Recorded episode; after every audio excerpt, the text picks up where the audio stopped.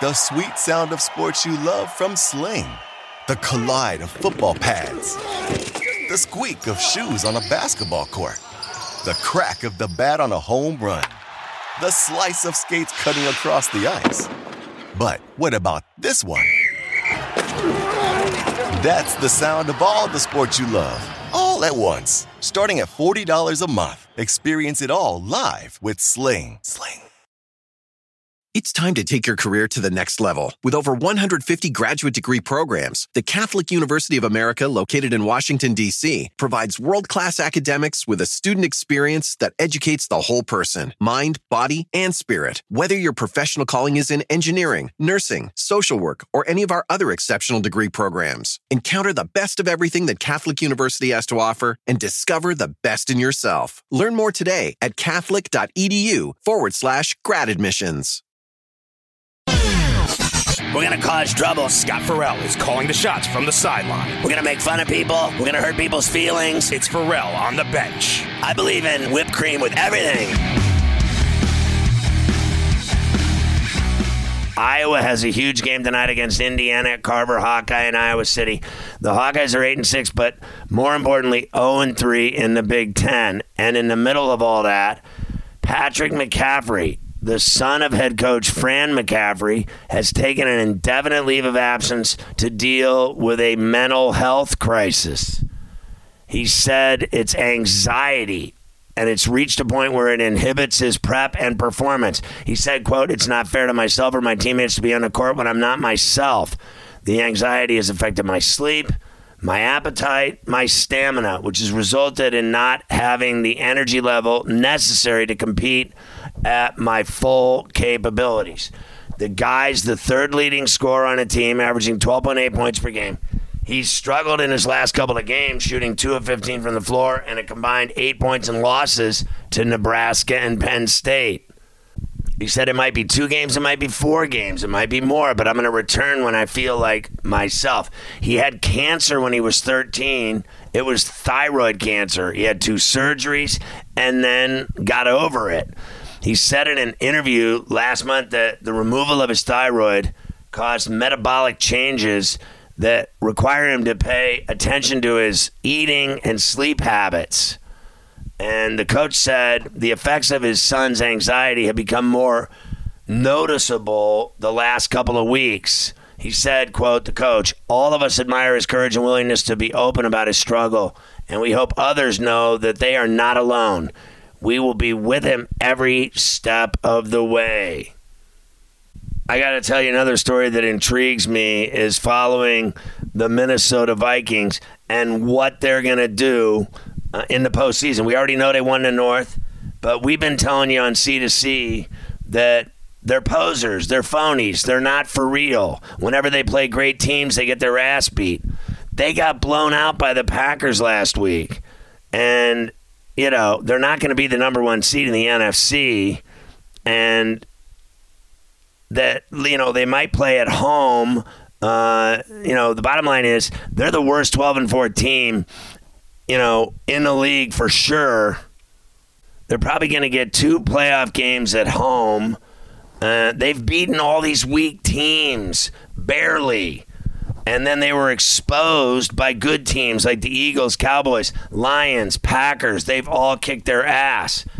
The Vikings are eleven and oh in one-score games, and certainly uh, they've handled the pressure well. They get the wins in close, tight games, but it's not for real. I mean, are they going to lose to the Bears this weekend? The Bears are playing spoiler, or are they just going to lose in the playoffs? Their wild card opponent probably going to be the Giants. They barely beat them by a long field goal, sixty-one yarder on Christmas Eve to win it. Uh, that was unbelievable, that bomb kick. But that was after the Giants negated one Cousins interception with a penalty and dropped another. And they had two turnovers inside the Vikings' forty-yard line. And Richie James had a horrible drop pass on a key third down late in the game in the fourth quarter. Every break this season has gone Minnesota's way. Some people think that the law of averages will even it out now, and they won't get those breaks in the playoffs. I mean, when they've been awful, it's been unbelievable. Uh, so Cousins committed four turnovers. His Vikings didn't look to be the same uh, team that won all those games when they played in Green Bay at Lambeau. Justin Jefferson, he's super talented, unstoppable, not. He has been stopped. He caught one pass on five targets at Lambeau, and he was invisible against Dallas six weeks before that when the Vikings got their ass beat. It's pretty clear that if you can shut down Jefferson, then all they have is Hawkinson. That's the only other Pro Bowler that they can throw to. I mean, really good playoff teams are going to be able to deal with Jefferson. It's not going to be easy. It's not going to be a walk in the park, but they can limit him. If they can limit him, frustrate him, get in his face, get the ball away from him, that, you know, if you're all over him, Cousins can't just keep throwing into doubles and great coverage. When you think about it, the Vikings have allowed nineteen more points than they've scored. Only twelve teams in the league have a worse scoring margin. So if they don't beat the Bears by more than nineteen this week, the team will become the first team in N F L history to win twelve-plus games with a negative scoring margin. Only three other teams have hit the twelve-win mark with below plus fifty. Like, you got to be kidding me. And what happened to those teams in the playoffs? Only one won a game.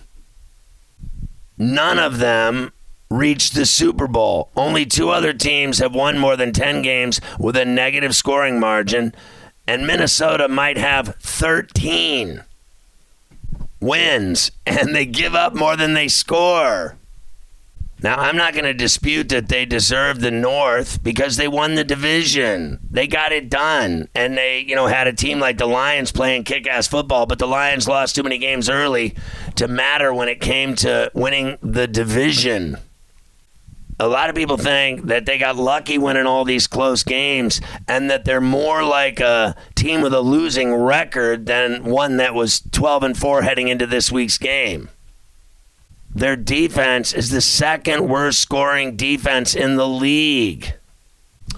I got to tell you another thing that just keeps uh, running through my brain, and I'm racking my brain trying to figure out the deal, is how has Dana White escaped not losing everything and being arrested for smacking his wife hard across the face on New Year's Eve? I know we've talked about it on Coast to Coast this week, but really only in short order. I mean, we just were like, you know, this guy's uh, been caught slapping his wife. She hit him. He hit her back, and he hit her back hard.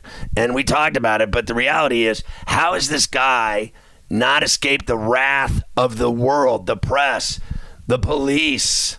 I mean, it's unbelievable. When you think about it, everyone that hits a woman, bad things happen to them. They lose everything. They lose their careers, their jobs, their families, their kids. I mean, everything. Uh, they're, you know, just absolutely crucified in the press. On social media, they're dragged through the mud like nobody's business. But this guy beats his wife. Everybody saw it. The video's viral. T M Z started with it, and then T V stations all over the country started showing it. And then they give this guy a, a get-out-of-jail-free card because, what, he runs the U F C? Because he runs a violent fight league?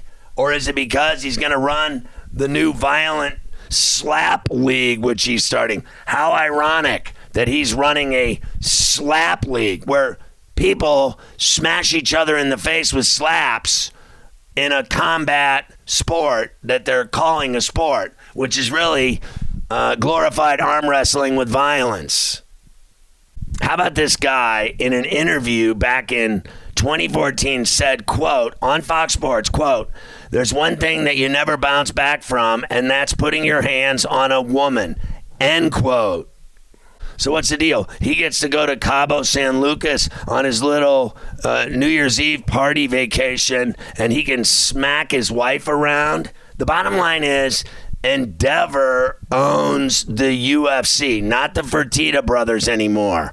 And everybody thinks that is, you know, real, that he should be fired at the very least. How does this guy not have legal problems already? How does this guy get away with this? It's unbelievable. You or I do it, we're finished. Dana White does it, and then he gets to ramble all of his excuses. I mean, it's pathetic.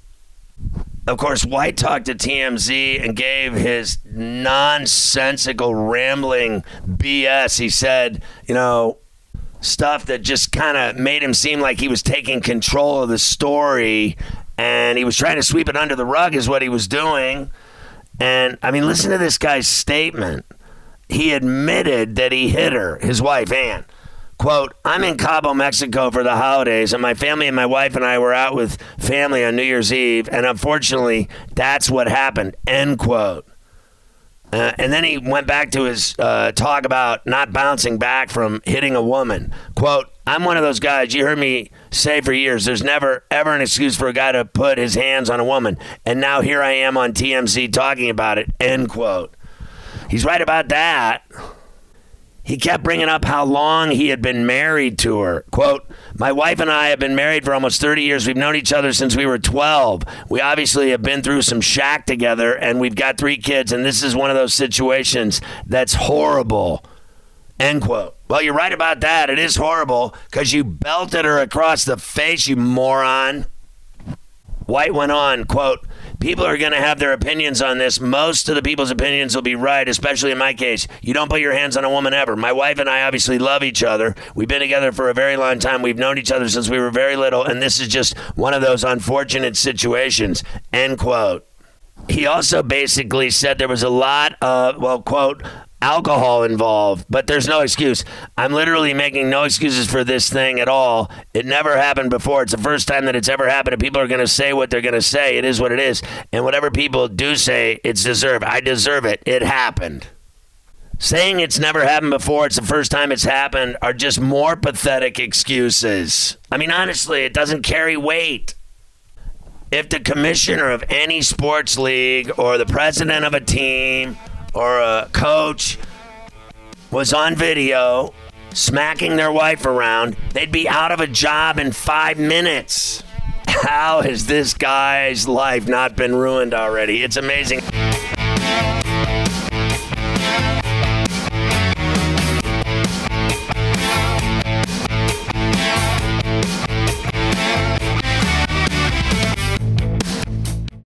Reese's peanut butter cups are the greatest, but let me play devil's advocate here. Let's see. So, no, that's a good thing. Uh, that's definitely not a problem. Uh, Reese's, you did it. You stumped this charming devil. It's time to take your career to the next level. With over one hundred fifty graduate degree programs, the Catholic University of America, located in Washington, D C, provides world-class academics with a student experience that educates the whole person, mind, body, and spirit. Whether your professional calling is in engineering, nursing, social work, or any of our other exceptional degree programs, encounter the best of everything that Catholic University has to offer and discover the best in yourself. Learn more today at catholic dot e d u forward slash grad admissions.